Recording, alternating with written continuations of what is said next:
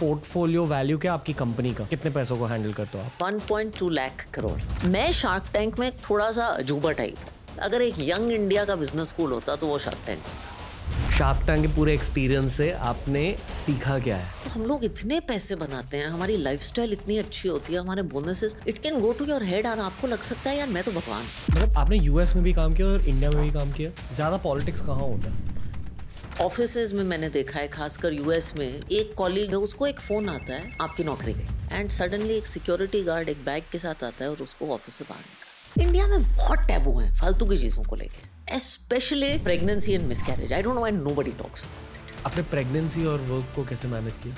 मेरे साथ बहुत लड़कियाँ they do this conversation and you know one of the most common questions they ask me when they ask me career advice what kind of guy should I career advice because what kind of guy should I marry and what kind of family I marry into is going to be an important part of your long term career. आपका जवाब क्या होता है? डर के आगे जीते stories on TRS में फिर से आपका स्वागत है। इस पूरे सीरीज़ का मकसद यह है कि आपकी साइकोलॉजी अफेक्ट हो जाए।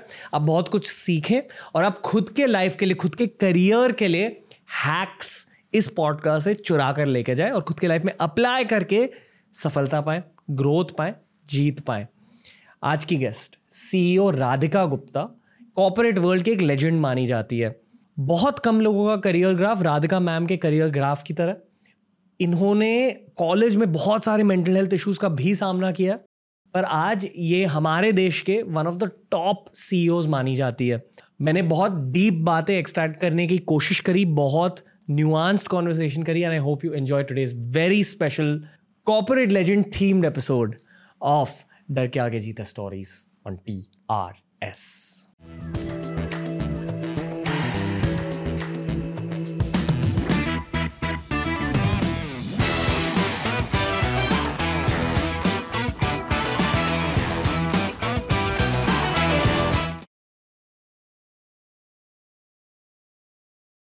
डर के आगे जीते स्टोरीज ऑन टीआरएस में राधिका गुप्ता का स्वागत है।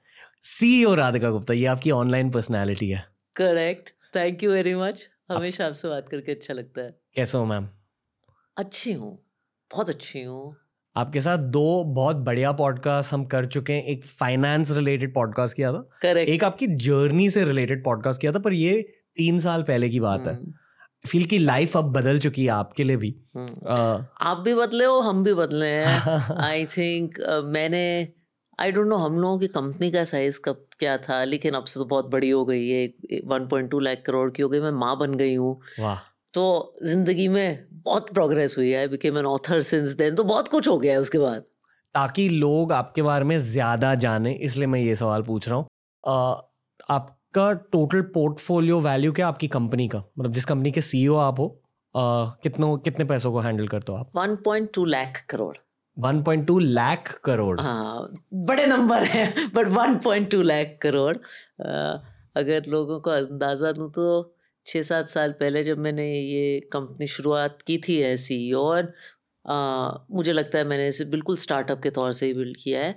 तो इसका एसेट बेस कुछ पाँच हज़ार करोड़ से कम था। तो पाँच हज़ार से one point two lakh crore का हमने पिछले पाँच छः सालों में सफ़र तय किया है एडलोइस म्यूचुअल फंड। और उसके पहले भी हाँ। आपकी खुद की एक कंपनी थी हाँ। जो अक्वायर की गई। करेक्ट तो मैं एक्चुअली हमेशा मैंने कभी किसी बड़ी कंपनी के लिए काम नहीं किया। आउटसाइड ऑफ़ मिकिन्जी जो एक साल काम किया मैं हमेशा एक स्टार्टअप टाइप लड़की ही रही हूँ। मैंने यूएस में काम किया है एक स्टार्टअप फॉर्म के साथ।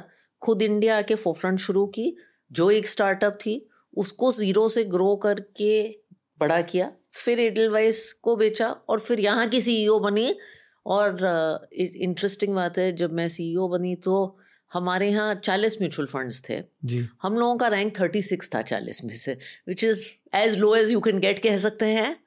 तो अब से तो हम काफ़ी बड़े हो गए तो मेरी ज़िंदगी एक स्टार्टअप से दूसरे स्टार्टअप से तीसरे स्टार्टअप में ही चलती गई है। पर आज हम थोड़ा सा बैकवर्ड्स जाएँगे क्योंकि आई फील कि बहुत सारे यंग स्टूडेंट्स भी ये पॉडकास्ट सुन रहे हैं। आपकी स्टूडेंट लाइफ भी बहुत इंटरेस्टिंग थी बचपन भी बहुत इंटरेस्टिंग था।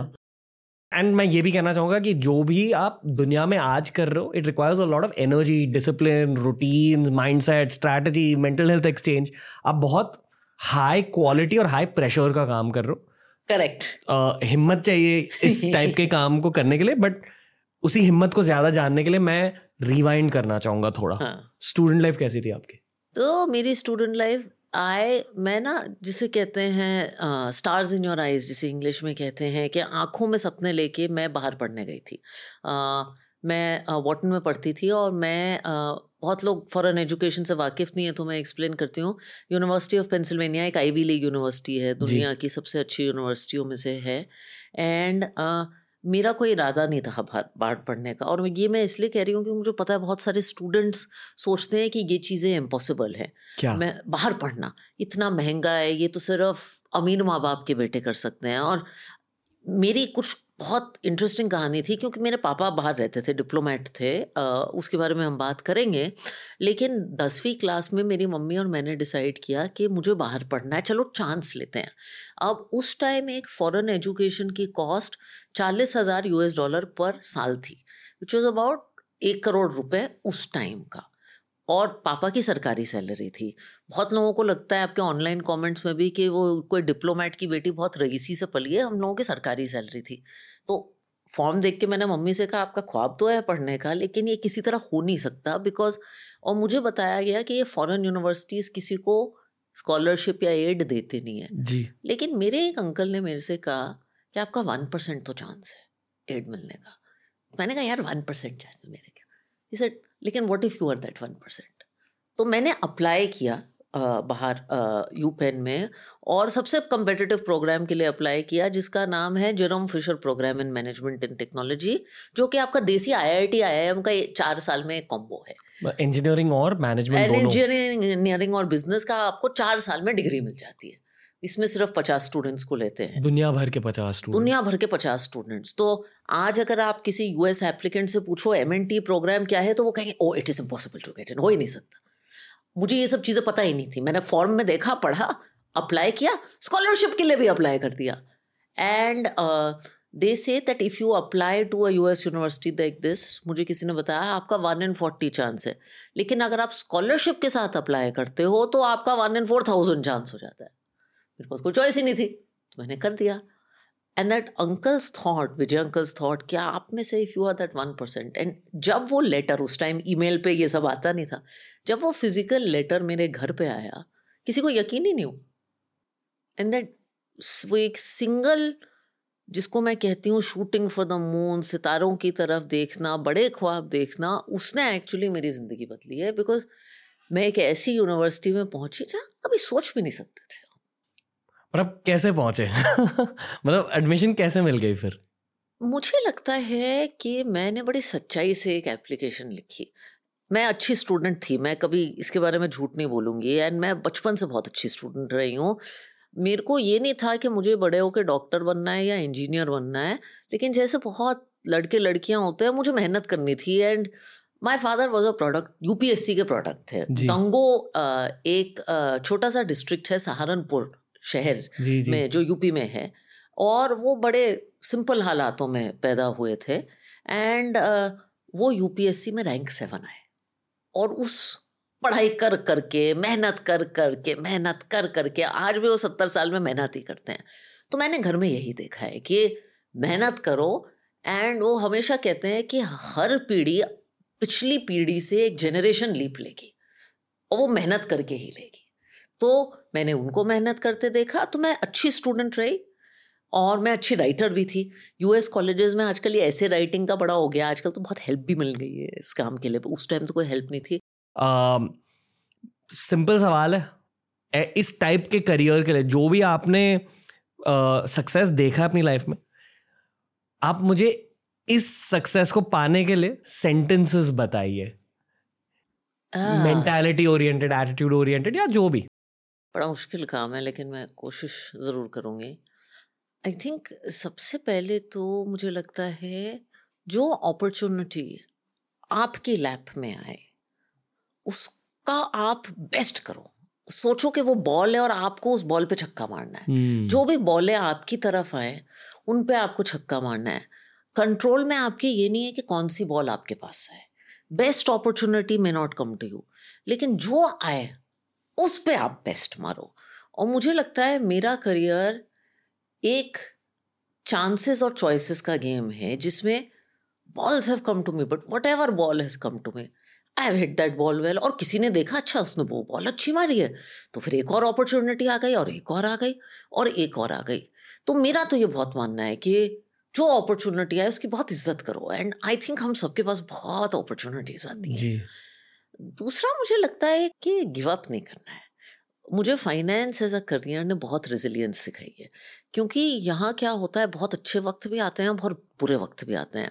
इनफैक्ट बहुत एक्सट्रीम्स होते हैं। तो हम लोग इतने पैसे बनाते हैं हमारी लाइफस्टाइल इतनी अच्छी होती है हमारे bonuses it can go to your head और आपको लग सकता है यार मैं तो भगवान हूँ। मतलब तुरंत करोड़ों में कमाई हो सकती तो है। कर और मैंने ये जब से मैं बाईस तेईस साल की हूँ देखा है कि एक अच्छा मार्केट आया और आपको लिमोजीन घर छोड़ रही है जब आप बाईस साल के हो। हम्म। और आप अगर अपने कॉलेज कैंपस जा रहे हो तो आप एक पार्टी बस में जा रहे हो। और अगर आपने कहा कि मुझे ये जापान की ग्रीन टी चाहिए जो तीस डॉलर पर कैन है तो आपका ऑफ़िस आपके लिए मंगवा रहा है। That extreme and it can go to your head but मैंने ये भी देखा है जब बुरा वक्त आता है तो आपको ट्रेन के पास के भी पैसे नहीं मिलते। एंड आप ऑफ़िस में मैंने देखा है खासकर यूएस में which is a little more harsh as a country कि एक कॉलीग जो मेरे से इतना ही दूर बैठा है, जितना आप बैठे हो, उसको एक फ़ोन आता है, आपकी नौकरी गई।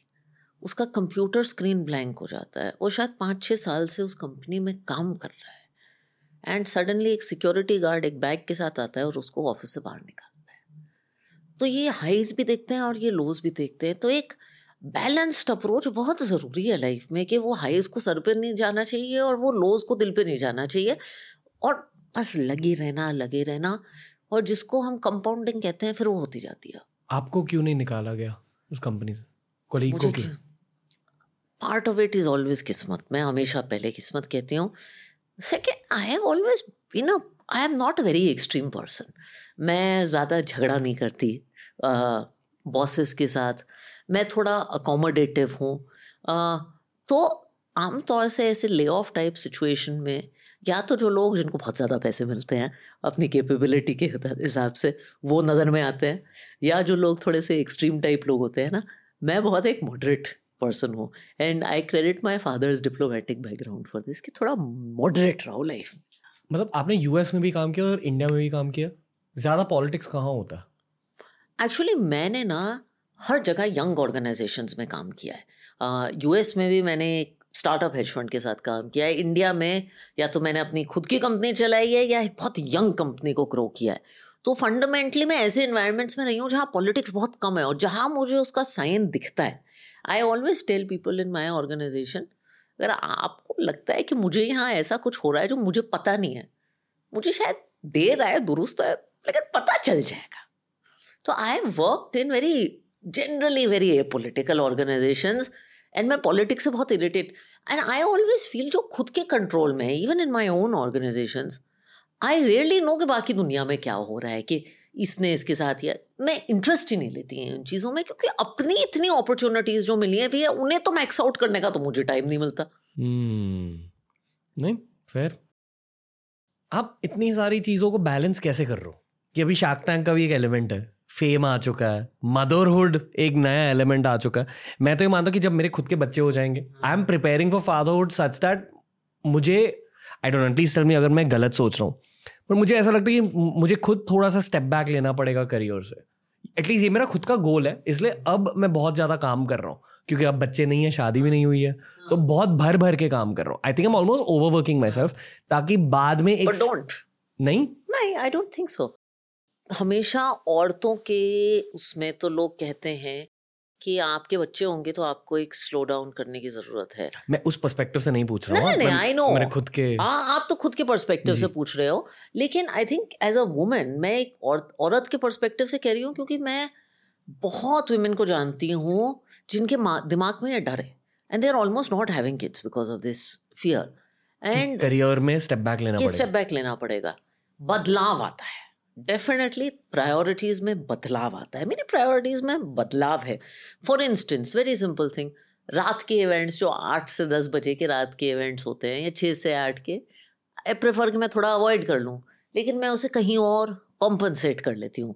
मुझे लगता है अगर मैं तीन दिन शार्क टैंक की शूटिंग करने जा रही हूँ तो फिर मैं दो दिन घर से काम कर लूँगी या एक दो दिन कुछ और कर लूँगी टू कॉम्पनसेट तो आई ये बैलेंस ना एक बहुत कॉम्प्लिकेटेड शब्द है and I don't like this word at all because balance मुझे रणवीर ये इंप्रेशन देता है कि रोज ना मुझे आठ घंटे ऑफ़िस को देने हैं दो घंटे बच्चे को देने हैं एक घंटा माँ बाप को देना है ऐसा होता नहीं है। देर आर डेज़ जब आपका career is all consuming yesterday I was in Pune.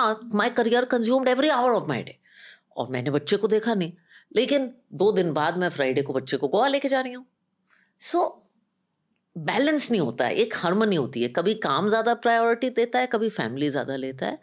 What I have found for myself is कि एक क्लियर सेंस ऑफ़ प्रायोरिटीज मेरे लिए बहुत इंपॉर्टेंट तो मैं एक्चुअली लिखती हूँ एक नोट पैड पर कि ये चार चीज़ें मेरे लिए इंपॉर्टेंट है। Everything else can go to hell I am using those words. So one, two, my C, I am a CEO. I have to do this with my company. This is important. My child is important. Okay, Shark Tank is important. I was writing a book. I wrote a book. That was important. ये पांच चीजें मेरे लिए important है. उसके अलावा everything else is a no. So for me, the biggest victory is I am learning to say no a lot more. You're learning to say no a lot more. I'm learning to, which is very hard for me. मतलब events के अलावा क्या? Everything. आप मेरी company के advisory board पे आ जाओ आप मेरे लिए ये कर लो। आप इस कुछ भी है। Anything that consumes my time चाहे वो सोशली हो चाहे वो प्रोफेशनली हो I am learning to ruthlessly से because you know I always think of the smiling face of my one and half year old and I am like worth it आपने pregnancy और work को कैसे manage किया? It was complicated for me to conceive and um, uh, मैं इस topic के बारे में ओपनली थोड़ा बात करती हूँ क्योंकि लोग बात नहीं करते। क्यों नहीं बात करते लोग? इंडिया में बहुत टैबू हैं फालतू की चीज़ों को लेके। Specially pregnancy and miscarriage I don't know and nobody talks about it okay मतलब ये anyway this is not something I thought about also so I have no perspective ये पहली बार मैं सुन रहा हूँ। कभी किसी ऑफ़िस में जाके पोल देखो कि कितनी औरतें वहाँ मिसकैरी कर चुकी हैं और उन्होंने किसी को नहीं बताया? मिसकैरी मतलब बच्चे को खो दे हो चुके हैं। So I had a difficult time conceiving I मैं काफ़ी नर्वस थी जब मैं प्रेग्नेंट हुई uh, क्योंकि मैं थर्टी uh, नाइन की थी एंड कोई अर्ली उम्र नहीं होती। In fact I use to get बहुत इरिटेट हो जाती थी। मैंने आर्टिकल्स पढ़े थे कि अगर आपको एक सक्सेसफुल करियर चाहिए तो नेसेसरी है कि आपको बच्चे जल्दी करने चाहिए। क्यों? क्यों? उनका वो लॉजिक था कि आप यंग एज में जब आप बहुत सीनियर नहीं हो आपके पास टाइम ज़्यादा है आप सब कर लोगे बच्चे ग्रो अप हो जाएँगे फिर आप जब फोर्टी के हो जाओगे जब आप पे लोड और ज़िम्मेदारी ज़्यादा आएगी तो आपके पास फ्री टाइम होगा। एंड आई वॉज़ लाइक एक आंसर नहीं होता। भाई मैं चौबीस साल की उम्र में एक ऑन्टरप्रनर थी मैं इंडिया वापस आई थी ऑनेस्टली मेरे पास पैसे भी नहीं थे।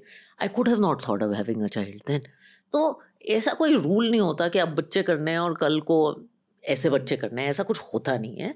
Um, तो I struggled with conceiving when I had when I was pregnant actually मेरी प्रेगनेंसी बहुत अच्छी रही। बहुत बहुत खूबसूरत रही। इनफैक्ट आई ऑलवेज से कि शायद मेरे करियर का मोस्ट गोल्डन पीरियड मेरी प्रेगनेंसी में था। Edelweiss mutual fund loss making से प्रॉफिटेबल हो गई। मैंने जितने अवार्ड्स अपनी प्रेगनेंसी में जीते हैं, उसके बाद शायद I don't know if I will ever win I wrote a book जब मैं प्रेग्नेंट थी। मैं वर्ल्ड इकोनॉमिक फोरम की लीडर बनी। मेरे साथ इतनी अच्छी चीज़ें हुई हैं। प्रेगनेंसी की वजह से थॉट्स अफेक्ट हो जाते हैं क्या? Because I was working so much no in fact I struggled after pregnancy तो प्रेगनेंसी मेरे लिए आसान था मेरी हेल्थ भी बहुत अच्छी रही। थ्री मंथ्स आफ्टर प्रेगनेंसी जिसको हम वो पोस्टमार्टम फ़ेज़ कहते हैं फोर्थ ट्राइमेस्टर दैट वो मेरे लिए बहुत मुश्किल था। क्या होता है? थॉट्स मेंटल हेल्थ देखिए आप एक लड़की से बात कर रहे हैं जिसने सत्रह अट्ठारह साल ऑफ़िस में अपनी ज़िंदगी काटी। जिसने काम काम काम बोर्ड मीटिंग्स वर्क स्ट्रेटजी ये सब देखा है। सडनली वो डाइपर्स और ब्रेस्ट फीडिंग की बात कर रही है पूरे दिन। And it is difficult mindset switch होता है। नहीं यू थिंक कि यार ये मेरी ज़िंदगी यही ये तो नहीं बन के रह जाएगी। ये बताओ थोड़ा सा। ये बहुत कम लोग इन चीज़ों के बारे में बात करते हैं। हाँ? क्या ये एंड एज अ गाय शायद मैं पूरे तरीके से एम्पथाइज भी नहीं कर पा रहा अभी। हाँ। इसलिए मैं जानने की कोशिश कर रहा हूँ। No but this is what happened. So, i start my pregnant, i had my son, i went home. And all you are doing every day is thinking कि आपको उस बच्चे को कितना फ़ीड करना है, उसका डाइपर कब चेंज करना है। And at some point you like यार, मेरी ज़िंदगी ये तो नहीं बन के रह जाएगी। मैं तो काम कर रही थी, यार। आइडिया ही नहीं था। एंड विमेन को लोग हर बात पे जज करते हैं। चाहे उनका काम हो, चाहे उनका बर्तावा हो, चाहे उनका चेहरा हो। और प्रेगनेंसी माओ को तो लोग बहुत ही ज़्यादा जज करते हैं। I mean I remember someone in my office told me delivery से एक हफ़्ते पहले आप ना सिजेरियन मत करवाना, आप नेचुरल डिलीवरी करवाना। Because that is good I was like आप कौन होते हो मुझे बताने वाले ये? And this was a guy by the way so हर बात पे आपको जज करते हैं। अच्छा आपने सिजेरियन करवाया तो आप लेजी थे क्या? और ये प्रेगनेंसी के बाद फ़र्स्ट थ्री मंथ्स में तो बहुत ज़्यादा कंटिन्यू होता है। तो मैंने बहुत स्ट्रगल किया एंड मैंने प्लान नहीं किया था कितनी मटर्निटी लीव लूँगी। मैंने अपने बॉस के साथ भी नहीं डिस्कस की थी। But I decided after three four weeks कि मैंने काम करना शुरू कर दिया घर से। It could have been shortest maternity leave in history और छः हफ़्ते बाद मैं ऑफ़िस चली गई। एंड मेरे कॉलीग्स बॉसेस ने पूछा कि आप क्यों आई हैं? हम तो चाहते थे आप रेस्ट करें अपना बेबी इन्जॉय मैंने कहा मैं आपके लिए वापस नहीं आई हूँ। मैं अपने लिए वापस आई हूँ। And this is actually very important मैं अपने लिए वापस गई क्योंकि मुझे अपने काम से एक आइडेंटिटी वापस मिली, एक energy milli to be a better mother and that's really help me get out of this mental health phase in fact my doctor उस टाइम पे आई मैं एक साइकोलॉजिस्ट के पास गई first time in my life and he also told me कि हाँ आपके लिए काम पर जाना ज़्यादा अच्छा है। क्योंकि देखो, मैं मानता हूँ मैम कि जब मैं एथलीट से बात करता हूँ हाँ। उनमें ना एक इनहेरेंट अग्रेशन होती है। हाँ। उस अग्रेशन की वजह से वो इंटरनेशनल लेवल के एथलीट्स बन चुके हैं। हाँ। ऑन्टरप्रनोर्स लीडर्स सारों में एक इनहेरेंट अग्रेशन होती है। बिल्कुल होती है। अगर आपने सडनली अपने काम को बंद कर दिया हाँ। तो वो अग्रेशन आपके साथ खेलने लगती है। Am I right something aggression और एटलीस्ट एम्बिशन और डिज़ायर दिमाग तो चलता रहता है ना। प्लस आपने ज़िंदगी भर पहले टॉप किया कॉलेज में Correct. फिर कंपनी बेची Correct. फिर इतने बड़े कंपनी के सीईओ आप उसे टॉपर टेंडेंसी कह लीजिए आप उसे अग्रेशन कह लीजिए कुछ कुछ क्या, क्या ग्रेड ए पर्सनालिटी हाँ type A personality Type A personality. And not that not being a mother वो वो बहुत इम्पोर्टेंट है लेकिन मुझे लगता है मैं दोनों चीज़ें कर सकती हूँ और एक चीज़ मेरा काम मुझे एक बेटर माँ बनाता है और मेरा माँ बनना मुझे एक बेटर प्रोफेशनल बनाता है और दोनों साथ साथ एग्जिस्ट कर सकते हैं। मैम ये एपिसोड की मिशन ये कि मुझे आपकी साइकोलॉजी बेसिकली एक्सट्रैक्ट करनी है थोड़ी सी एंड मैं ये मानता हूँ कि किसी की पर्सनैलिटी और उनकी खुद की साइकोलॉजी एक्चुअली उनके लाइफ के सबसे मुश्किल मोमेंट्स और उनके लाइफ के सबसे बड़े फियर्स यानी कि डर से फॉर्म होती है। इसलिए ये है हमारा डर से जीत तक राउंड Okay. जहाँ मैं आपको थोड़े से गहरे सवाल पूछूँगा and take a time with rapid fire नहीं है। अ, फिर मैं आपको टेंजेंशियल सवाल भी पूछूँगा ताकि हम कॉन्वर्सेशन में आगे बढ़ सके। ओके राधिका मैम यस ज़िंदगी में सबसे ज़्यादा डर आपको किसी प्रोफेशनल सेटिंग में कब महसूस हुआ? और उस डर को ओवरकम आपने कैसे किया? प्रोफेशनल सेटिंग आपको बड़ा स्ट्रेंज लगेगा, लेकिन मैं जब नई नई सीईओ बनी थी, मैं किसी को जानती नहीं थी अपनी इंडस्ट्री में, ना बाकी सीईओज को मेरे से बीस साल बड़े थे, ना डिस्ट्रीब्यूटर लोग किसी को। तो मैं इवेंट्स में जाती थी और मैं फंडामेंटली बहुत शाय पर्सन हूँ और मैं किसी से बात नहीं कर पाती थी। एंड मुझे घबराहट होती थी ऑफ़ बीइंग अननोन। एंड एक बार मुझे इतनी घबराहट हुई कि, अपनी इंडस्ट्री के सबसे बड़े इवेंट से मैं कॉन्फ्रेंस में गई। दो महीने हुए थे सीईओ बने। मैं भाग गई। मुझे छः बजे की फ़्लाइट लेनी थी लेकिन मैं वहाँ पहुँची एंड आई रियलाइज़ मैं किसी को नहीं जानती और कोई मुझे नहीं जानता। एंड अगर मैं एक शब्द में कहूँ मैं इरेलीवेंट थी। तो मुझे उस इरेलीवेंस से डर लगा और मैं भाग गई और मैंने कहा मैं जो भी करूँ यार जिस जगह मैं काम करती हूँ मैं इरेलीवेंट तो नहीं हो सकती। कि मैं जो कर रही हूँ वो इतना छोटा है कि कोई मेरे से बात नहीं करता कोई मुझे जानता नहीं है। ऐसा तो नहीं हो सकता। तो मुझे इरेलीवेंस से बहुत डर लगता है। बट ये असलियत होती है सीईओज की दुनिया की कि depending on your body of work लोगों का बात करने का तरीका बदलता है। ऑफ़ कोर्स बदलता है। मतलब जो आपकी रेपुटेशन होती है उसके बेसिस पर आपको ट्रीट किया जाता है। इट्स ट्रू या या एब्सोल्युटली आई थिंक जब आप का कोई ट्रैक रिकॉर्ड नहीं होता। है हम इन्वेस्टमेंट प्रोफेशन में कहते हैं सबसे वैल्यूबल चीज़ क्या होती है? ट्रैक रिकॉर्ड जो आपने ट्रैक रिकॉर्ड मीनिंग जो आपने पहले किया है। जी। जहाँ आपका पास्ट परफॉर्मेंस है आपकी डिलीवरी क्या होती है। तो ट्रैक रिकॉर्ड के फ़ायदे और नुकसान होते हैं और मेरे पास कोई ट्रैक रिकॉर्ड नहीं था। और actually people are more forgiving जब आप जाने पहचाने हो। चाहे आपने पहले कोई काम नहीं किया हो लेकिन आप उसी इंडस्ट्री में पले बड़े हो चाहे आप थर्ड रंग क्रिकेटर हो लेकिन आपने साथ साथ क्रिकेट खेला है। अब आप कहो कि मैं यू नो फीजी से ला के एक बंदे को इंडिया की क्रिकेट टीम में डाल दूँ बाकी सारे तो सालों से एक दूसरे को जानते हैं वो किसी को जानता नहीं है। He might be very good लेकिन वो आया तो फीजी से। तो एक आउटसाइडर होने की फीलिंग एक इरेलीवेंस जो एक आउटसाइडर की होती है वो मेरे लिए बहुत मुझे बहुत डर लगता है। Okay. अगला सवाल मैम हाँ. इस साइकोलॉजिकल राउंड का। एमडी और सीईओ का रोल निभाने के लिए हिम्मत की ज़रूरत होती है। इस रोल को अपनाने के बाद आपने सेल्फ बिलीफ या हिम्मत के बारे में क्या जाना है? आ, मतलब क्या सेल्फ बिलीफ बदल चुकी है? इस रोल को अपनाने के बाद मैंने ये सीखा है कि शायद एमडी और सीईओ को लोग सोचते हैं एक सुपरमैन है या सुपर वुमेन है जो केप लगा के घूमता है और सारी दुनिया का बोझ उस पर होता है और उसको वो बोझ अकेले सहना पड़ता है और वो किसी भी इंसान के लिए बहुत मुश्किल है। तो एक अमेरिकन कहानी वो है सेइंग शेयर द लोड ज़िम्मेदारी बांटो। प्रॉब्लम्स बांटो। hmm. और मैंने सेल्फ बिलीफ के बारे में और हिम्मत के बारे में सीखा है। क्योंकि अकेले और मैंने ये गलती बहुत की है in my early days of CEO कि मुझे लगता था हर प्रॉब्लम मेरी ज़िम्मेदारी जी। एंड आई हैव रियलाइज़ कि विद इन माई ऑर्गेनाइजेशन मुझे एक छोटी सी फैमिली नॉट साढ़े तीन सौ लोगों की फैमिली बिकॉज़ वो बहुत मुश्किल है। पाँच छः लोगों की फैमिली क्रिएट करनी पड़ेगी जो मेरा ट्राइब है उनके लीजिए और उनके साथ मैं सच्चाई से बोलूँगी। उनके साथ मैं अपनी प्रॉब्लम शेयर करूँगी और हम मिल के सॉल्व करेंगे। और उनकी हिम्मत से मुझमें मेरे में हिम्मत आती है और मेरी हिम्मत से उनमें हिम्मत आती है। एंड मुझे लगता है एवरी टाइम मेरे यहाँ कोई क्राइसिस आता है खासकर कम्युनिकेशन का क्योंकि हमारे यहाँ होते हैं क्राइसिस हमें उन्हें कम्युनिकेट करना होता है। साढ़े तीन सौ लोगों को जब मुझे लगता है मैं कैसे एक बात बताऊँ तो मैं पहले इन पाँच छः लोगों से बात करती हूँ। जैसे कि कैसी बात हो सकती है जो आपको साढ़े तीन सौ लोगों को बतानी होती? से आपका एक आपकी कंपनी में बहुत सारे डिविजन्स हैं। आपको एक डिवीज़न को सेल करना है। या आपको एक बिज़नेस बंद करना है या आपका प्रॉफिटेबिलिटी जितना होना चाहिए था साल का उतना है नहीं। ऐसी बहुत सारी बैड न्यूज़ तो बहुत होती है और ये हमें बतानी पड़ती है। आ, तो कैसे बताएँ? या आपके यहाँ एक बहुत इंपॉर्टेंट टीम मेंबर है जो छोड़ के जा रहा है जिसका बिज़नेस पे बहुत बड़ा इम्प्लीकेशन हो सकता है। ये सारी सारी प्रॉब्लम्स आती हैं हमारे बिज़नेस में।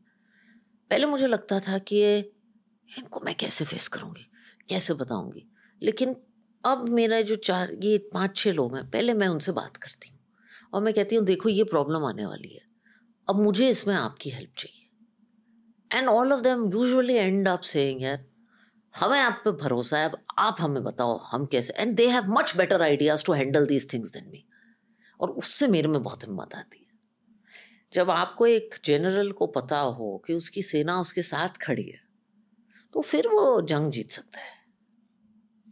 मतलब बेसिकली आपकी हिम्मत आपके आसपास के लोगों की वजह से बढ़ती है। और जब आसपास के लोग साथ ना हो और आप अकेले हो तो हिम्मत आना बहुत मुश्किल है मेरे लिए। आई थिंक किसी भी इंसान के लिए। किसी भी इंसान बहुत कम लोन वुल्फ ओरिएंटेड इंसान बहुत कम lone wolf oriented one of my bosses in a crisis in 2020 told the organization something very nice he said कि क्राइसिस से निकलने का एक बहुत अच्छा तरीका है कि हम सब थोड़ा स्माइल ज़्यादा करते हैं। क्योंकि when people see other people smiling शायद थोड़ी सी हिम्मत आती है। तो हमारी रिएक्शंस भी our actions are reactions of what we see to others ना। तीसरा सवाल। आपके लाइफ के इस फ़ेज़ में सबसे बड़ा डर क्या है? मीडियोक्रिटी अभी भी? दैट मेरे पास and see mediocrist I am someone जो अपने स्टैंडर्ड्स रेस करना चाहती हैं। तो मेरे पास इतनी अच्छी अपॉर्चुनिटीज़ आती हैं आप। सो मैनी ग्रेट अपॉर्चुनिटीज़ कभी कभी तो मैं आँख बंद करके कहती हूँ कि यार मेरे पास इतनी अच्छी अपॉर्चुनिटीज़ कैसे आ रही हैं? मैं इन सबको जस्टिस कर पाऊँगी। Type A personality type A personality so that fear of mediocrity that I don't want to waste the opportunity to have impact because opportunity इतनी अच्छी आ रही है। कोई एंड गोल है? नहीं पहले था। लेकिन अब नहीं है। क्या था पहले? पहले सोच थी कि कभी सरकार ज्वाइन करूँगी। एक टाइम पे बिज़नेस ओरिएंटेड सोच थी सरकार सोच थी अभी नहीं है क्योंकि मैंने सीखा है कि इम्पैक्ट सी मेरा एक गोल है इम्पैक्ट क्रिएट करना। एंड आई हैव रियलाइज़ कि impact is not dependent on आप नौकरी क्या करते हो hmm. और आप रोल क्या करते हो। आप पॉडकास्टर होके भी बहुत इम्पैक्ट क्रिएट कर सकते हो। आप ऑन्टरप्रनर या सी सीईओ होके भी कर सकते हो और आप इन सब रोल्स में होके भी नहीं कर सकते।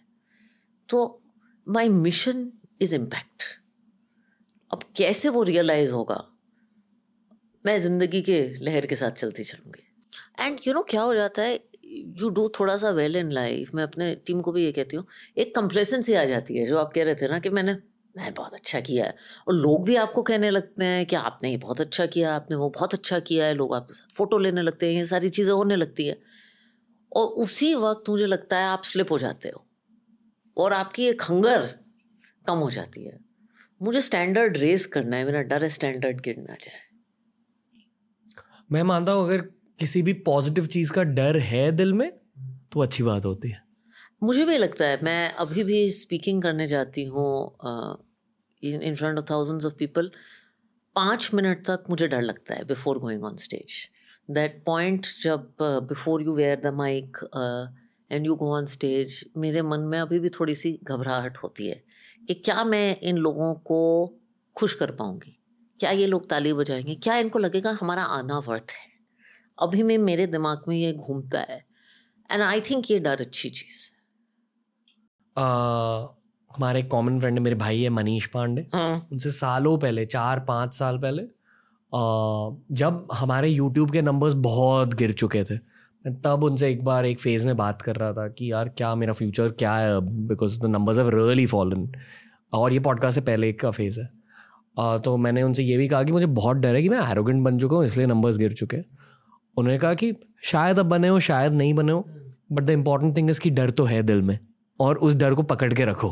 करेक्ट इसको मैं अंग्रेज़ी में शब्द कहती हूँ इसको productive paranoia it's paranoia but थोड़ा सा प्रोडक्टिव है। अब वो पूरे टाइम पैरानोइड होंगे तो इट्स अनप्रोडक्टिव पैरानोया लेकिन मेरे साथ भी हुआ है जब कभी हमारे नंबर्स मंथली सेल्स नंबर्स गिने हैं तो मुझे लगा है, क्या हम कंप्लेसेंट हो गए हैं क्योंकि अच्छा हो गया है?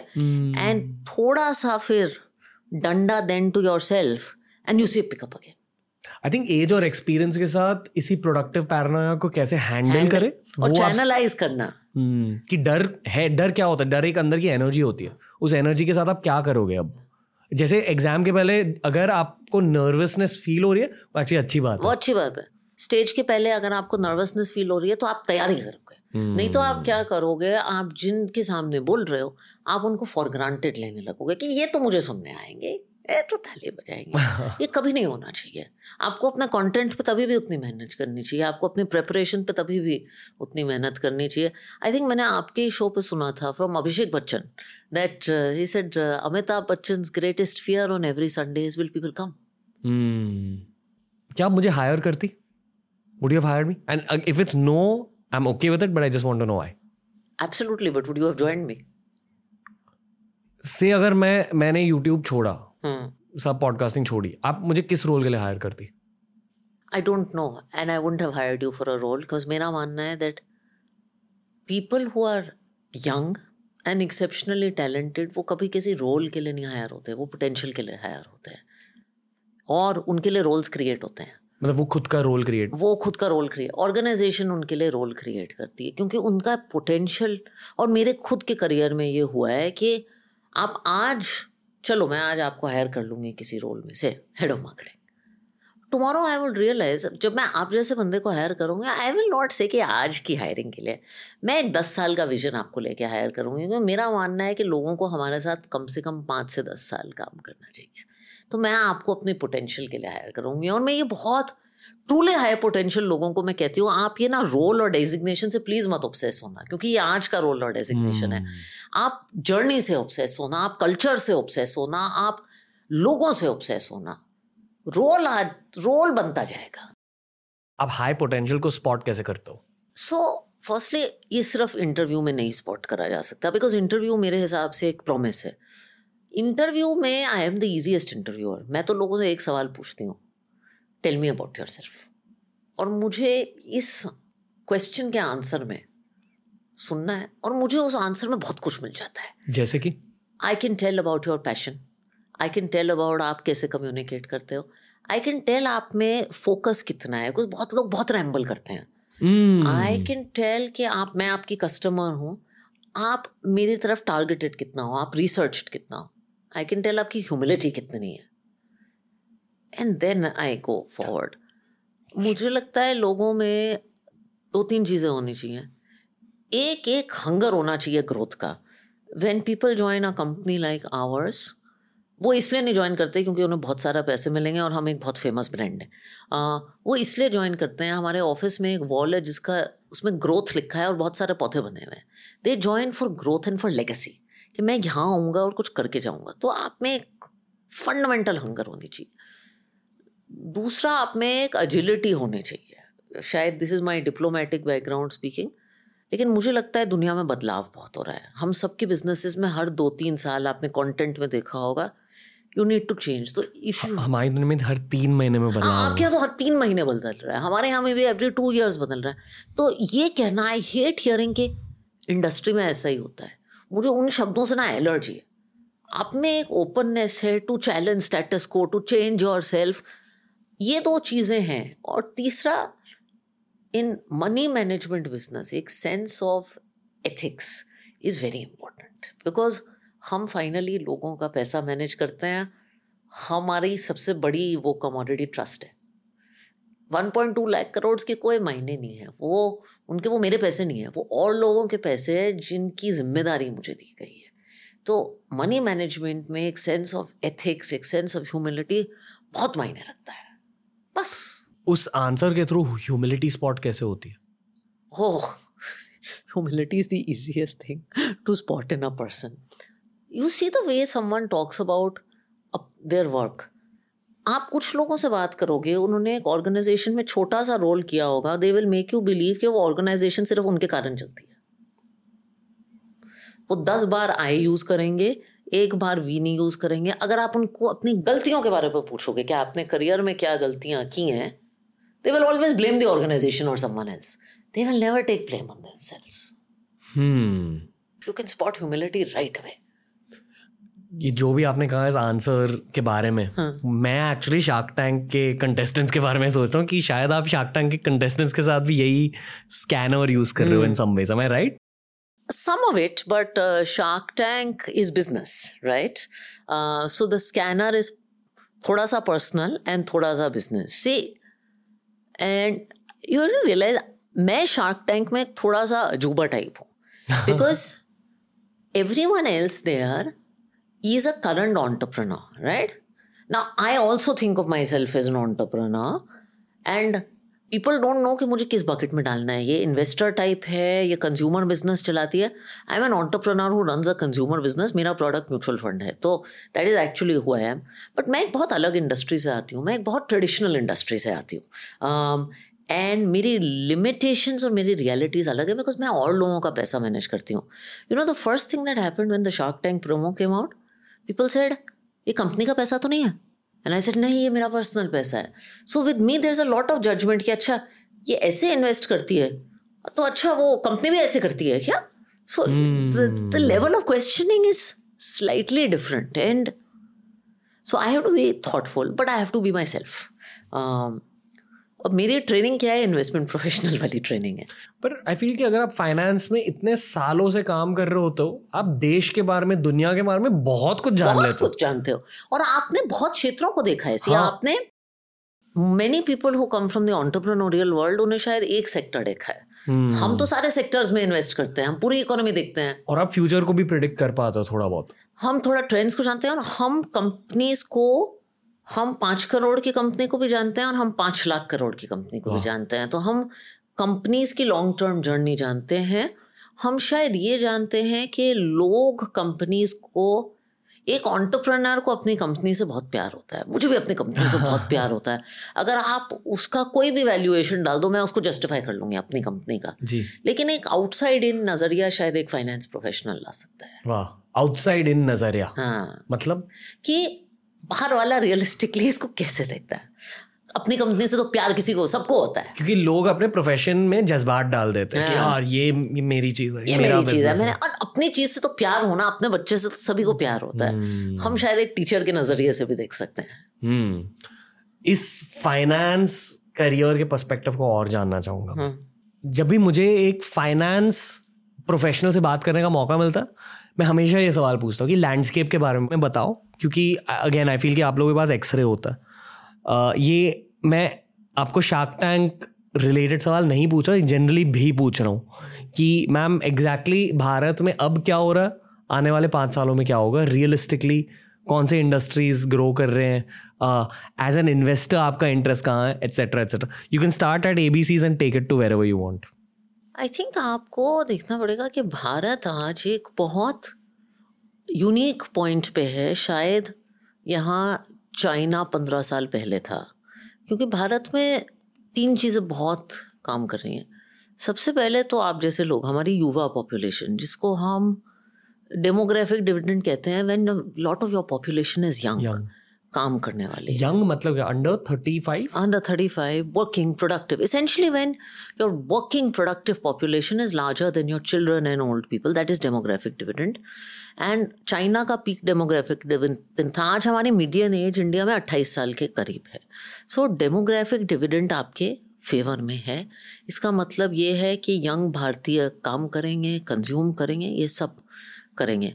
और हमारा जो आज हमारी इंडिया में थोड़ा सा टेक्निकल पर कैपिटा इनकम कुछ पच्चीस सौ डॉलर है सत्ताईस सौ।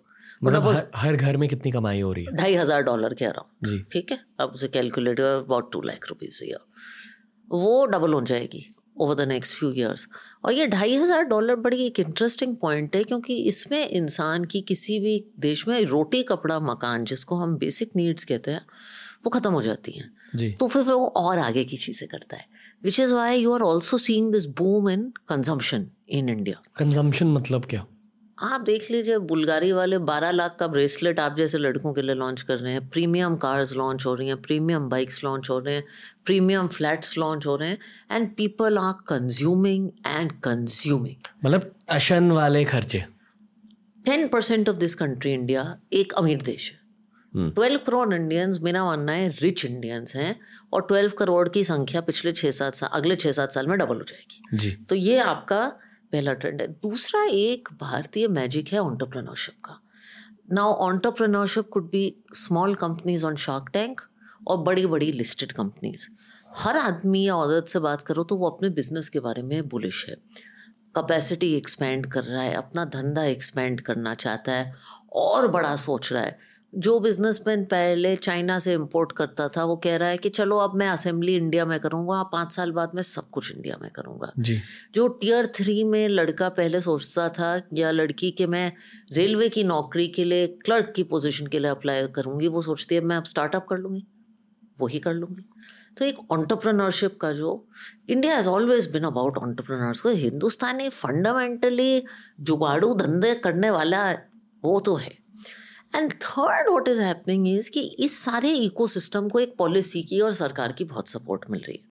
तो जो कंपनीज़ चाहती हैं हमारी, वो सरकार उन्हें दे रही है पॉलिसी के दौरान और एक स्टेबिलिटी का बहुत माहौल आ रहा है। तो आई थिंक ये तीनों चीज़ें हिंदुस्तान को, अरे अगले दस साल हम सबके लिए बहुत कमाल के होने वाले हैं। हम शायद जो भी हम टारगेट्स बजट सेट करते हैं ना, हम गलत होंगे क्योंकि हम अंडर एस्टिमेट करेंगे। एंड ये मेरा मानना है इंडिया के बारे में। आपने सेक्टर्स की बात की आई एक्चुअली थिंक इंडिया एक बहुत यूनिक कंट्री है। अगर आपको, अगर आप कुछ कंट्रीज़ को देखें तो उनकी इकोनॉमी एक ही कमोडिटी पे होती है या टूरिज़्म पे होती है X Y Z India is not a single sector country अगर आप एक फाइनेंशियल सर्विसेज़ वाले से पूछेंगे what sector are you most excited about वो आपको फाइनेंशियल सर्विसेज़ बताएगा। लेकिन मैं आपको हेल्थ केयर की भी बहुत अच्छी स्टोरी बता सकती हूँ और टेक की भी और मैन्युफैक्चरिंग की भी तो India is such a big market कि अगर आप कोई भी कस्टमर ओरिएंटेड प्रॉब्लम सॉल्व कर लें जो which matters to enough customers आप पैसे बना सकते हैं। एज अ फाइनेंस प्रोफेशनल आप पॉलिसी स्टडी कर हो? जी हम बिल्कुल करते हैं। हम स्टडी हम बहुत ऐसा कुछ नहीं है। मुझे लगता है एज अ फाइनेंस प्रोफेशनल जो आप स्टडी नहीं करते। इस, इसका क्या मतलब है? ऐसा कुछ नहीं है। मतलब आपको ये जानना होता है कि दुनिया में क्या हो रहा है। आप जानना चाहते हो दुनिया में क्या हो रहा है आ, बाकी देशों में क्या हो रहा है। आप जानना चाहते हो सेक्टर्स और अलग अलग इंडस्ट्रीज़ में क्या हो रहा है। आप जानना चाहते हो कंज्यूमर कैसे सोचते हैं क्योंकि कोई बिज़नेस आइसोलेशन में रह, रहता आ, वो कंज्यूमर्स को देखता है। आप जानना चाहते हो बिज़नेस मॉडल्स कैसे चेंज कर रहे हैं? आ, तो एज अ फाइनेंस पर्सन आप हर चीज़ ही स्टडी करते हैं आपका काम ही पढ़ना है। Okay okay. और आपको सबसे एक्साइटिंग यही लग रहा है कि इंडिया बेसिकली अमीर हो रहा है तो कंजम्पशन बढ़ेगी? मुझे लग रहा है हिंदुस्तान सर्टनली कंज्यूम कर रहा है तो वहाँ अपॉर्चुनिटी बढ़ेगी। हिंदुस्तान मैन्युफैक्चर कर रहा है। एक टाइम पे सदियों पहले सदियों पहले sixteen hundreds before the British के India used to be twenty five percent of the world's manufacturing back in nineteen eighties you could not buy hair dryer here made in India I think India में एक manufacturing movement change हो रहा है। पहले हम में एक single sector economy होते थे विच इज़ सर्विसेज़ और single theme economy which is services I T services health care services services में मस्टरी थी। India produced engineers to the world अब इकोनॉमी एक लेग की तरह दो लेग्स पे चल रही है जो सर्विसेज़ हैं और अब एक मैन्युफैक्चरिंग में भी वो आएगा। तो India is consuming India is manufacturing okay ये ये टॉपिक शो पर डिस्कस हुआ है मैन्युफैक्चरिंग को लेकर पर किसी ने भी घुस कर समझाया नहीं है। तो मेरी थियरी ये है कि बहुत सारे फ़र्स्ट टाइम ऑन्टरप्रनोर्स जिन्होंने सर्विस ओरिएंटेड बिज़नेस स्टार्ट किए डिजिटल बिज़नेस स्टार्ट किए आई फील कि उनका फ़र्ज़ है अब कि एक दूसरा बिज़नेस स्टार्ट करे इस पहले बिज़नेस जर्नी के बाद जहाँ उस पहले बिज़नेस जर्नी के स्किल्स उठाकर मैन्युफैक्चरिंग ओरिएंटेड बिज़नेस स्टार्ट करें। इसके लिए बहुत लोगों के लिए रोड ब्लॉक सिर्फ़ फाइनेंसेस है पर फाइनेंसेस आप जैसे इंस्टीट्यूशन से I don't think finance capital किसी भी इंडस्ट्री के लिए इंडिया में रोड ब्लॉक है बीस साल पहले होता था लेकिन अब कैपिटल रोड ब्लॉक नहीं है। अब कहाँ से जनरेट होगा कैपिटल डेट कैपिटल से जनरेट होगा इक्विटी से जनरेट होगा। अगर आपके पास एक अच्छा मैन्युफैक्चरिंग आइडिया है and you want to start up आपको फंडिंग मिल सकती है। आपको डेट फंडिंग भी मिल सकती है आपको इक्विटी फंडिंग भी मिल सकती है। तो जो इंस्टीट्यूशन आपको डेट फंडिंग और इंस्टीट्यूशनल फंडिंग देते हैं वो क्या ढूंढ रहे हैं आप में? आइडिया और execution capability equity funding is the same equity funding people want to see आपका आइडिया क्या है? आपका मार्केट क्या है? आपकी टारगेट यूनिट इकोनॉमिक्स क्या है जो आजकल ऑन्टरप्रनरशिप का में काफ़ी फॉरकॉटन टॉपिक है और आपकी एग्जीक्यूट करने की कैपेबिलिटी क्या है? लेंडर्स देखते हैं someone is lending to you lending होती है जब आपका थोड़ा प्रूफ ऑफ़ कॉन्सेप्ट आपका बिज़नेस थोड़ा इस्टेब्लिश हो जाए। लेंडर सोचता है मुझे अपने पैसे कैसे वापस मिलेंगे? इक्विटी वाला सोचता है मुझे रिटर्न कैसे मिलेगा? लेंडर सोचता है मुझे पैसे कैसे वापस मिलेंगे? यूनिट इकोनॉमिक्स क्या होता है? यूनिट इकोनॉमिक्स ये होता है कि अगर आप सौ रुपये का सामान बेच रहे हो तो आप उसमें कहाँ तक हो एंड हमने देखा है कि तो और बहुत सारी कॉस्ट एसोसिएटेड होती हैं। जैसे अगर आप ये मग बना रहे हो, सौ रुपये का मग आप इसको बेच रहे हो, इसको बनाने की एक आपकी कॉस्ट लगती है, दस रुपये बीस रुपये वो बेसिक कॉस्ट होती है। उसके बाद इसको लॉजिस्टिक्स और पैकिंग की आपकी एक कॉस्ट लगती है। उसके बाद अगर आप इस किसी साइट पे बेच रहे हो अमेज़ोन पे बेच रहे हो उसकी कोई लिस्टिंग फ़ी लगती है डिस्ट्रीब्यूटर को कुछ दे रहे हो उसकी फ़ी लगती है फिर आपके कॉरपोरेट ओवरहेड्स लगते हैं फाइनली ये सारा चिट्ठा हो जाता है तो आपका कुछ प्रॉफिट बनता है बनना चाहिए। हम्म। तो वी लाइक टू सी कि बिज़नेस इज़ की आज चाहे लोग प्रॉफिट ना बना रहे हो that is okay not every company is build to be profitable from day one in fact most are not लेकिन आपकी एक बेसिक प्रॉफिटेबिलिटी की दिशा तो है। आप सौ रुपये का सामान अगर एक सौ बीस रुपये का बेच रहे हो थोड़ा मुश्किल हो जाता है ना। हम्म। और अगर आपने बहुत सारे कप बनाए तो यूनिट इकोनॉमिक्स बेनिफिट हो सकता हाँ। एंड एज एज आप स्केल करते हो आपकी यूनिट इकोनॉमिक्स बेटर हो जाती हैं और आपके ओवर कम हो जाते हैं क्योंकि फिक्स्ड कॉस्ट उतनी होती है तो आप फाइनली जाके पैसे बनाते हो बट तो ये एक मैथमेटिकल गाइडलाइन है। पर मैं आपसे उस आइडिएशन गाइडलाइन के बारे में भी पूछना चाहूँगा कि वही मैन्युफैक्चरिंग ओरिएंटेड ऑन्टरप्रनोर्स आइडियाज़ कहाँ से निकालेंगे? So there are lots of places to manufacture. My God, there are so many. I mean, lot of the things today. If you look at आज बहुत सारे जो businesses हैं, we are still doing import from some part of the world. So in beauty, you will import from Germany. Why not manufacture in India? Um, because manufacturing से क्या होता है आपका एक जिसको हम मोट वर्ड कहते हैं advantage right to win manufacturing से आपका मोट बनता है दूसरा मैन्युफैक्चरिंग इकोनॉमी के लिए बहुत अच्छा है वो manufacturing creates jobs services oriented businesses एक लिमिटेड सेट ऑफ़ नौकरियाँ प्रोड्यूस कर सकते हैं और हिंदुस्तान की बड़ी नीड है नौकरियाँ. ये जो मैंने यंग पॉपुलेशन की बात की अगर इनको आप नौकरियाँ नहीं दोगे तो इनका होगा क्या? हम्म आ, पर फिर भी एक सी टी ए के पर्सपेक्टिव से कॉल टू एक्शन अगर एक 22 साल का स्टूडेंट है तो उन्हें इस जर्नी की शुरुआत कहाँ से करनी चाहिए? अगर मैन्युफैक्चरिंग ऑन्टरप्रेनोर बनना है लाइफ में फेयर टू से कि एक दूसरे मैन्युफैक्चरिंग ऑन्टरप्रेनोर के साथ थोड़ा काम करना चाहिए पहले? मैन्युफैक्चरिंग की बेसिक सीख होनी चाहिए बट एक आइडिया होना चाहिए। I think you need a product and an idea that you want to manufacture एक आई थिंक किसी भी बिज़नेस की शुरुआत कहाँ से होती है? किसी कस्टमर की प्रॉब्लम से। अब एक ऐसा and I have seen Indians की एक बहुत एबिलिटी है कि अगर ये मग बाहर विदेश में 200 डॉलर का बन रहा है तो हम इसको सौ रुपए में बनाने का तरीका बना लेंगे हमारे हिंदुस्तानी कंज्यूमर का। जैसे कि आंटिया कहते हैं कि घर पे मैं और ज़्यादा अच्छा बना सकती मेरी मम्मी कहती है ना दाल मखनी तो मैं घर पे बेटर बनाती हूँ। You take Chandrayaan you see कि हमारा स्पेस मिशन भी जी। हमने कितने सस्ते में किया compare to global counterpart that is also success of manufacturing finally तो और इंडिया में मैं मैन्युफैक्चरिंग ऑन्टरप्रनर्स को कहना चाहती हूँ आपको एक बहुत एडवांटेज है आज। आप सस्ते में इसलिए मैन्युफैक्चर कर सकते हैं क्योंकि इंडिया में कॉस्ट ऑफ़ लेबर बहुत कम है। हम्म। एक टाइम पे चाइना में थी आज हिंदुस्तान में कॉस्ट ऑफ़ लेबर बहुत कम है। हाँ, वहीं पॉपुलेशन बहुत बड़ी है। हाँ। पॉपुलेशन का फ़ायदा उठा पॉपुलेशन का फ़ायदा और लेबर कॉस्ट का आज बीस साल बाद नहीं रहेगा लेबर कॉस्ट बहुत कम है। ओके तो अगर आप मैन्युफैक्चरिंग बिज़नेस शुरू करना चाहते हैं तो एक सेगमेंट ढूंढिए, एक प्रॉब्लम ढूंढिए, लोग हायर करिए और काम पर लगिए मेरे थर्ड ईयर ऑफ़ इंजीनियरिंग में मैंने अर्नस्टन यंग में इंटर्नशिप करी थी। फाइनेंस के बारे में हल्के से मैंने सीखा था।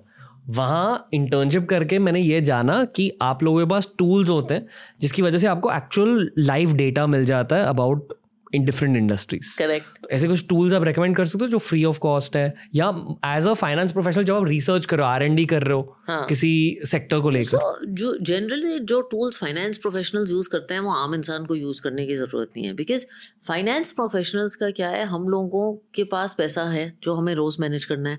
हम कंपनीज़ में इन्वेस्ट करते हैं उनके प्राइस रोज़ मूव होते हैं हमारे पास और लोगों का पैसा है। तो हमें चीज़ें बहुत डे टू डे बेसिस पे ट्रैक करने की ज़रूरत है।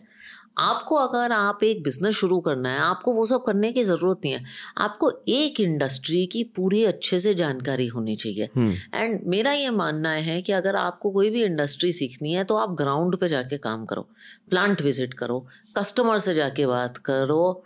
I can't talk about this yet but business in Shark Tank that really impressed me क्योंकि वो बंदा ट्रेड में जाके दुकानों में घुस के जाके काम कर रहा था।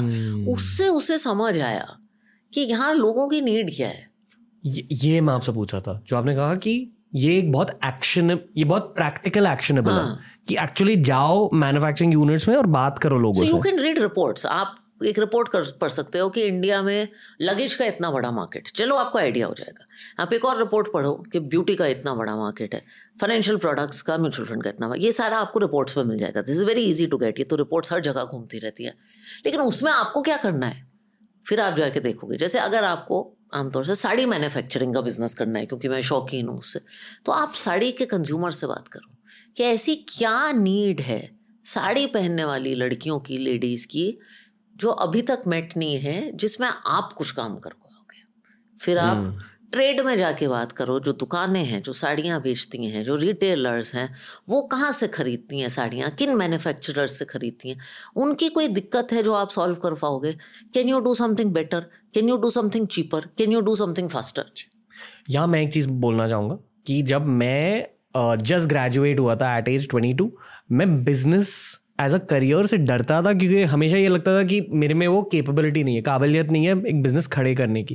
पर सबसे बड़ा लेसन ये था कि जो आपने कहा कि एक मेंटल ब्लूप्रिंट होना चाहिए एक इंस्ट्रक्शन मैनुअल होना चाहिए जो आपको यूजुअली कोई मेंटर दे देगा उसके बाद पूरी गेम आपकी है कि आपने कितनी ज़्यादा एग्जीक्यूशन करी। And business is ninety percent execution ideas तगड़े होते हैं बहुत लोगों को। Every day you will meet one uncle who has an idea. I mean ideas की मैं तो ये कर लूँगा मैं तो वो कर लूँगा करता कोई कुछ है नहीं राइट सो बिकॉज़ एग्जीक्यूशन बहुत मुश्किल है। आइडिया देना ना और ऐसे बातें करना बहुत आसान है।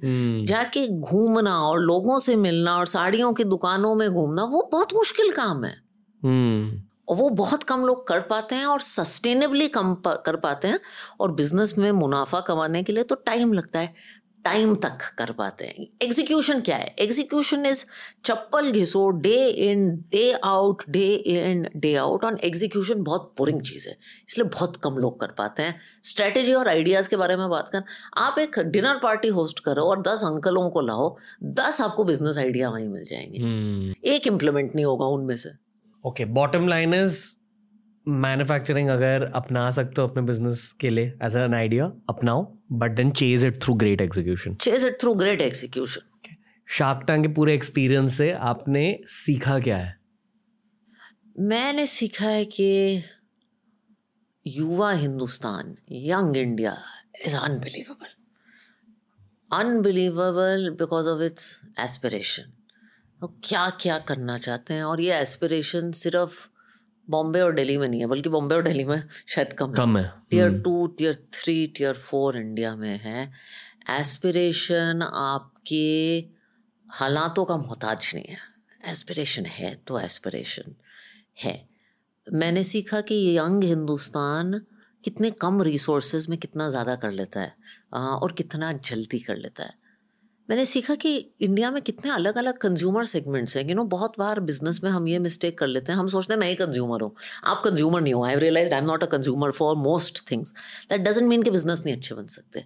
मैंने देखा कितने कस्टमर कैटेगरीज बन रही हैं। तो मैंने मुझे लगता है जितना मैंने दिया है उससे ज़्यादा मैंने सीखा है। Thought in fact i told someone on my board कि shark tank for me was like going to a business school not in a campus but from the ground of India young अगर एक young India का business school होता तो वो Shark Tank होता। Because आप stories सुनते हो, एक तो आप बहुत सारे सेक्टर्स की स्टोरीज सुनते हो। इतनी सारी from pet care to so many ideas food jewellery tech इतने सारे आप आइडियाज़ देखते हो। लोगों की एग्जीक्यूशन कैपेबिलिटी देखते हो, लोगों की रेजिलियंस देखते हो। बहुत लोगों की कोविड की कहानियाँ सुन के आप हैरान हो जाओगे कि आज खड़े कैसे हैं? And hmm. बहुत लोगों की पिच करने की persistence on that floor to be able to पाँच लोग आपको सवाल कर रहे हैं, सवाल पे सवाल सवाल पे सवाल, उस टैंक पे करे जाते हैं, आप खड़े होकर जवाब दे रहे हो and especially women I was telling one of my fellow sharks that most inspired I get is when a woman founder comes and two male sharks fight over her to do a deal. इससे अच्छी signalling Hindustan के लिए क्या हो सकती है as compared to 10 years ago या 15 as years compared to many very recently when women founders come and say कि मुझे फंडिंग नहीं मिलती इससे अच्छी क्या सिग्नलिंग हो सकती है? वो कर सकती है तो मैं भी कर सकती हूँ। आपको लगता है कि एक फीमेल ऑन्टरप्रेन्योरशिप का वेव आ चुका है भारत में? सर्टनली बेटर तो हुआ है। फीमेल लीडरशिप का चाहे फीमेल कॉरपोरेट सेक्टर में हो चाहे ऑन्टरप्रनोरियल सेक्टर में हो एंड आई थिंक आपका मॉडर्न मीडिया और सोशल मीडिया का इसमें बहुत कॉन्ट्रीब्यूशन है। बिकॉज़ ये रोल मॉडलिंग एक बहुत पावरफुल चीज़ होती है। I remember when a company called Nykaa listed they were lot of WhatsApp groups that said वो कर सकती है तो मैं भी कर सकती हूँ। मैनी आवाज़ आई नो मेरे पास कितनी चिट्ठियाँ आती हैं लड़कियों की जो कहती हैं अच्छा मैं सहारनपुर की लड़की हूँ मैं सीईओ बनना चाहती हूँ। Many of them have come after your show in our first episode के मैं सहारनपुर की हूँ मैं एक दिन सी बनूँगी। तो I think role modelling because क्या हुआ है ट्वेंटी थर्टी ईयर्स को अगर मैं एक लड़की थी यहाँ हिंदुस्तान में पली बड़ी हो रही थी मेरे पास कोई खास फीमेल रोल मॉडल्स नहीं थे। इक्के दुक्के एथलीट्स इक्के दुक्के people in media and film with no disregard to them कौन थे मीडिया और film actresses Miss Indias these were the people who we used to see because हमारे यहाँ प्रेस क्या थी? There was no podcasting there was no social media so all we had access to was कभी कल्पना चावला की story देख ली या कोई female banker देख ली या मीडिया में तो क्या क्या कवर होता था? एक्ट्रेसेस होती थी या मिस इंडियाज होती थी? हम यही देखते थे। And with well is nothing wrong with them हम वो बनना नहीं चाहते थे। तो हमारे लिए रोल मॉडल्स कौन थी? जो मैंने आपसे पहले पूछा ना कि तीन सेंटेंसेस में करियर टिप्स दीजिए अब मैं एक फीमेल पर्सपेक्टिव से फिर से आपसे पूछूँगा। मुझे तीन सेंटेंसेस बताइए फीमेल पर्सपेक्टिव ऑफ़ करियर से as the best possible advice you can give to girls young professionals and ये मेन के लिए भी एप्लीकेबल है but more applicable for women one अपने स्टैंडर्ड्स और एस्पिरेशंस कम मत रखिए because women have a very troubled relationship with ambition हमें हमेशा सिखाया जाता है कि जितनी बड़ी चादर है, उससे ज़्यादा पाँव मत फैलाओ। ये हिंदी में कहावत है। क्यों ना फैलाएँ भाई? चादर बड़ी होगी। करेंगे चादर बड़ी। सो so, जब तक सपने बड़े नहीं होंगे ना उड़ान कैसे लोगे? And I I give you this example when I done this video girl with a broken neck मैं तब बीस हज़ार करोड़ की कंपनी चला रही थी हमारी कंपनी। मैंने उसमें कहा था ऐसे कह दिया एक दिन मैं दो लाख करोड़ की चलाना चाहती हूँ। Video is few years old one point two lakh की तो हो गई ना। इतने सपने देखे तो यहाँ तक तो ऑलरेडी पहुँच गए बट सपने नहीं देखे होते, कहाँ तक पहुँचती? सबसे पहले तो ये बात। दूसरा, ये this is my favourite thing और मैं बोर हो गई हूँ, कहते कहते, लेकिन मैं दोबारा कहूँगी कि मांगो। एम्बिशन होना चाहिए, लेकिन मांगने, अपनी आवाज़ उठा के मांगो। आपको एक आवाज़ दी है किसी ने, चुप मत रहो। हर बार हम देखते हैं कि if a male is qualified for something he will rate himself eleven on ten female will be qualified for something she will rate herself six on ten मेरे से नहीं होगा। एंड वो पूछेगी नहीं। उसको लगता है कि वो साइलेंटली बैठ के काम करेगी और उसका कोई काम देख के उसको अपॉर्चुनिटी देगा। ऐसा होता नहीं है। There is something called marketing yourself and there is something called asking आपका जो हक है, अगर आप क्वालिफाइड हो, आप प्लीज़ मांगो। जस्ट अज्यूम कोई आपके लिए कुछ नहीं करेगा और मांगो। And third thing I would say to women is despite all the good things ना, जिसकी हम बात करते हैं ज़िंदगी हमारे लिए थोड़ी सी ज़्यादा कॉम्प्लिकेटेड है ओके फैमिली का प्रेशर भी है ऑफ़िस का भी है जजमेंट भी है, ये सब है okay life is not going to be आप किसी भी वुमेन से कह लो हुज रिजन उसकी जर्नी प्रोपोर्शनटली थोड़ी सी ज़्यादा डिफ़िकल्ट रहेगी। ये जान के आगे बढ़ो। But I also hate this question कि आप एक औरत हो, आपके साथ क्या क्या गलत हुआ है? I want to tell you something आप एक औरत हो उसके फ़ायदे भी बहुत हैं। आज की दुनिया में if you are an ambitious women I believe आप आदमी से एडवांटेज पे हो क्योंकि बहुत कंपनीज़ हैं who want to increase the amount of females अभी दो दिन पहले मुझे एक बंदे का इन्वेस्टमेंट इंडस्ट्री में वो आया कि प्लीज़ स्पेसिफिकली हमारे पास दो मेल सीवीज हैं एक पोजीशन के लिए कैंडिडेट्स फाइनल हो गए हैं but we want to hire a girl उस मुझे एक लड़की का नाम बता दो उनका लॉजिक क्या था? Why did they because more diverse team जितनी आपकी वैरायटी होगी उतनी आपकी थिंकिंग बेटर होगी। आज अगर कोई भी कंज्यूमर कंपनी है उसका पचास परसेंट कस्टमर बेस तो वेमेन है। Very often if your employers if your team represent your customer base you will build a better product so one of my boss is told me this if you are an ambitious women today you are an at an advantage so the third message is really बेचारी मत बनो कि मेरे साथ बहुत कुछ गलत होगा डिसएडवांटेजेस हैं हैं एडवांटेजेस भी बहुत हैं, उनको एंजॉय करो. जैसे for a women I think one American C E O said this one of the most important decision you make is you will be married to and in India बहुत ज़्यादा ज़रूरी है। You you will not believe this Ranveer मेरे साथ बहुत लड़कियाँ they do this conversation random girls And you know, one of the most common questions they ask me when they ask me career advice what kind of guy should I marry? Career advice. Because what kind of guy should I marry and what kind of marry, family I marry into is going to be an important part of your long term career. आपका जवाब क्या होता है Find someone who is equal to you in values and have a discussion अपने career aspirations के बारे में शादी से पहले कि आगे जब दस साल बाद बीस साल बाद चाहती हूँ how important is my career to me बात करो। ये ऐसा टॉपिक ये बातें, अगर शादियों से पहले हो तो बहुत अच्छा हो। तो मैं ये कहती हूँ it is a very common question in fact this women's day we are thinking कि हम मदर इन लॉज को अपने ऑफ़िस में रादर देन डूइंग स्पीचेस और anything we told the girls we are going to tell the girls get your mother और mother in law sister in law to work just get हम सब बात करेंगे। मज़ा आएगा। ऑलमोस्ट आज की कॉन्वर्सेशन खत्म हो चुकी है मैम क्वाइट डिफरेंट फ्रॉम 2020 या वेरी डिफरेंट फ्रॉम 2020 क्या हाँ. याद है आपको उस पॉडकास्ट के बारे में? क्योंकि जिन लोगों ने बोला एपिसोड नहीं देखा हाँ. मेरे नज़रिए से एज द होस्ट उस पॉडकास्ट का बहुत बड़ा इम्पैक्ट रहा इंडियन इंटरनेट पर. फील कि a lot of professionals benefited I think so I think वो पॉडकास्ट में हमने मेंटल हेल्थ के बारे में बहुत बात की थी। अभी तक लोग मेरे को लिखते हैं उस बारे में।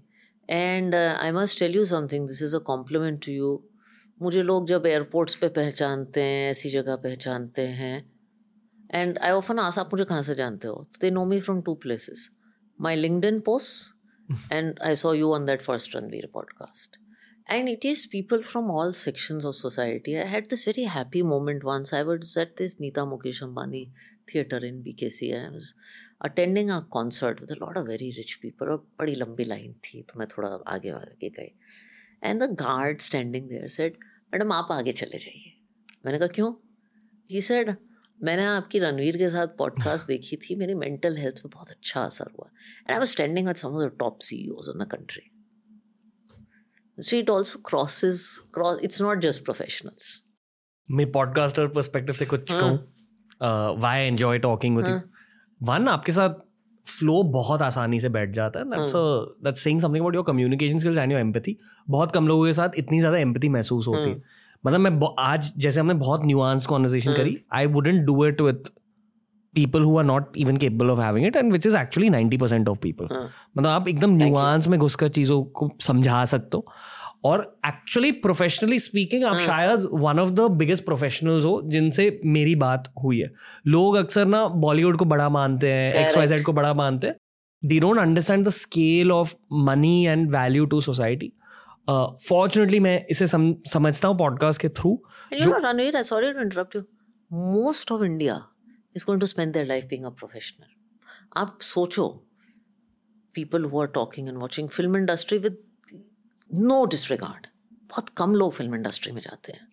बहुत कम लोग अपना करियर ज़्यादा हो गया है अभी भी एथलेटिक्स में परस्यू करते हैं। Most people the ordinary Indian is going to spend his life कुछ लोग ऑन्टरप्रनर बनते हैं। The ordinary Indian is going to spend his life as a professional तो एक्चुअली अनफॉर्चुनेटली प्रोफेशनल्स जितनी बात करनी चाहिए entrepreneurs have done a great job telling their stories so many entrepreneurs are out there telling their stories. Professionals कितनी बात करते हैं? And there so many myths about the corporate sector with that we professionals बात ही नहीं करते when half of India is going to become a corporate okay Radhika Gupta ma'am आपके जाने से पहले एक छोटी सी रिक्वेस्ट है। I will request you to sign a courage can courage can yes क्योंकि आज के सेलिब्रिटीज आप जैसे प्रोफेशनल्स हैं। ओह wow so I request you just sign it you you know this reminds me I don't know if I am allowed to say of celebrities signing cups on coffee with Karan so this is as good to uh, as a celebrity moment as I have had man this is pretty Yeah. good and I feel कि आज के ज़माने में लोगों को podcast सुनने not just celebrity interviews but this is a celebrity interview in so many ways now There you go.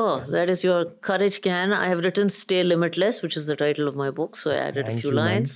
मैं audience को ये कहना चाहूंगा कि please go see the past podcast we've done with Yes, Radhika ma'am please do.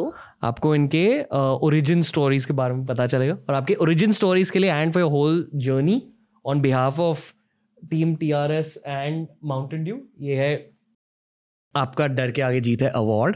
So this is for you ma'am thank you. It's quite cute. And डर के आगे जीत है award from Mountain Dew. Thank you. And it comes with this massive briefcase. Uh, और ये एक token of memorabilia है along with the courage award it's just a piece of memories from team DRS and team I think my son is going to have every time I win an award I give it to my son so I will give this to him just want to say thank you and lots of gratitude mainly for your time but also your presence thank you thank you so much thank you तो दोस्तों ये था आज का podcast आज की conversation काफ़ी deep थी. काफ़ी न्यूआंस थी। ऐसे मुश्किल कॉन्वर्सेशंस करने में एज अ पॉडकास्टर मुझे बहुत मज़ा आता है एंड आई होप कि as a listener you would also be enjoying such conversations I hope कि हमारे काम के थ्रू मेरे पूरी टीम के काम के थ्रू आपकी साइकोलॉजी और मैंटेलिटी थोड़ी सी अफेक्ट हो रही है। क्योंकि मैं ये मानता हूँ कि करियर में ऐसे ही कॉन्वर्सेशंस की ज़रूरत होती है आपके अर्ली करियर में। So I hope you learn a lot I hope you gained a lot through today's episode दोस्तों पूरे सीरीज़ में हमारा ये मकसद है कि आप डर को ज़्यादा करीबी से जाने, हिम्मत को ज़्यादा करीबी से जाने और हमारे बाकी के पंद्रह एपिसोड भी कंज्यूम करें ताकि आपका एटीट्यूड अफेक्ट हो जाए हमारे इस सीरीज़ के थ्रू फाइनली मैं बस ये रिक्वेस्ट करना चाहूँगा कि अगर आपको मुझसे मिलना है तो माउंटेन ड्यू इंडिया के इंस्टाग्राम पेज पर जाइए। वहाँ अपनी डर से जीत तक की कहानी शेयर कीजिए कमेंट सेक्शन में विद द हैशटैग डर के आगे जीत है स्टोरीज और पूरे कमेंट सेक्शन में से पाँच लकी विनर्स को मुझसे मिलने का मौका मिलेगा please I want to meet you guys ये स्पेशल सीरीज़ के थ्रू हम जेन्यूनली देश में इम्पैक्ट क्रिएट करने की कोशिश कर रहे हैं and I hope you enjoying all these episodes. TRS and the whole team will be back very, very soon. Lots of love.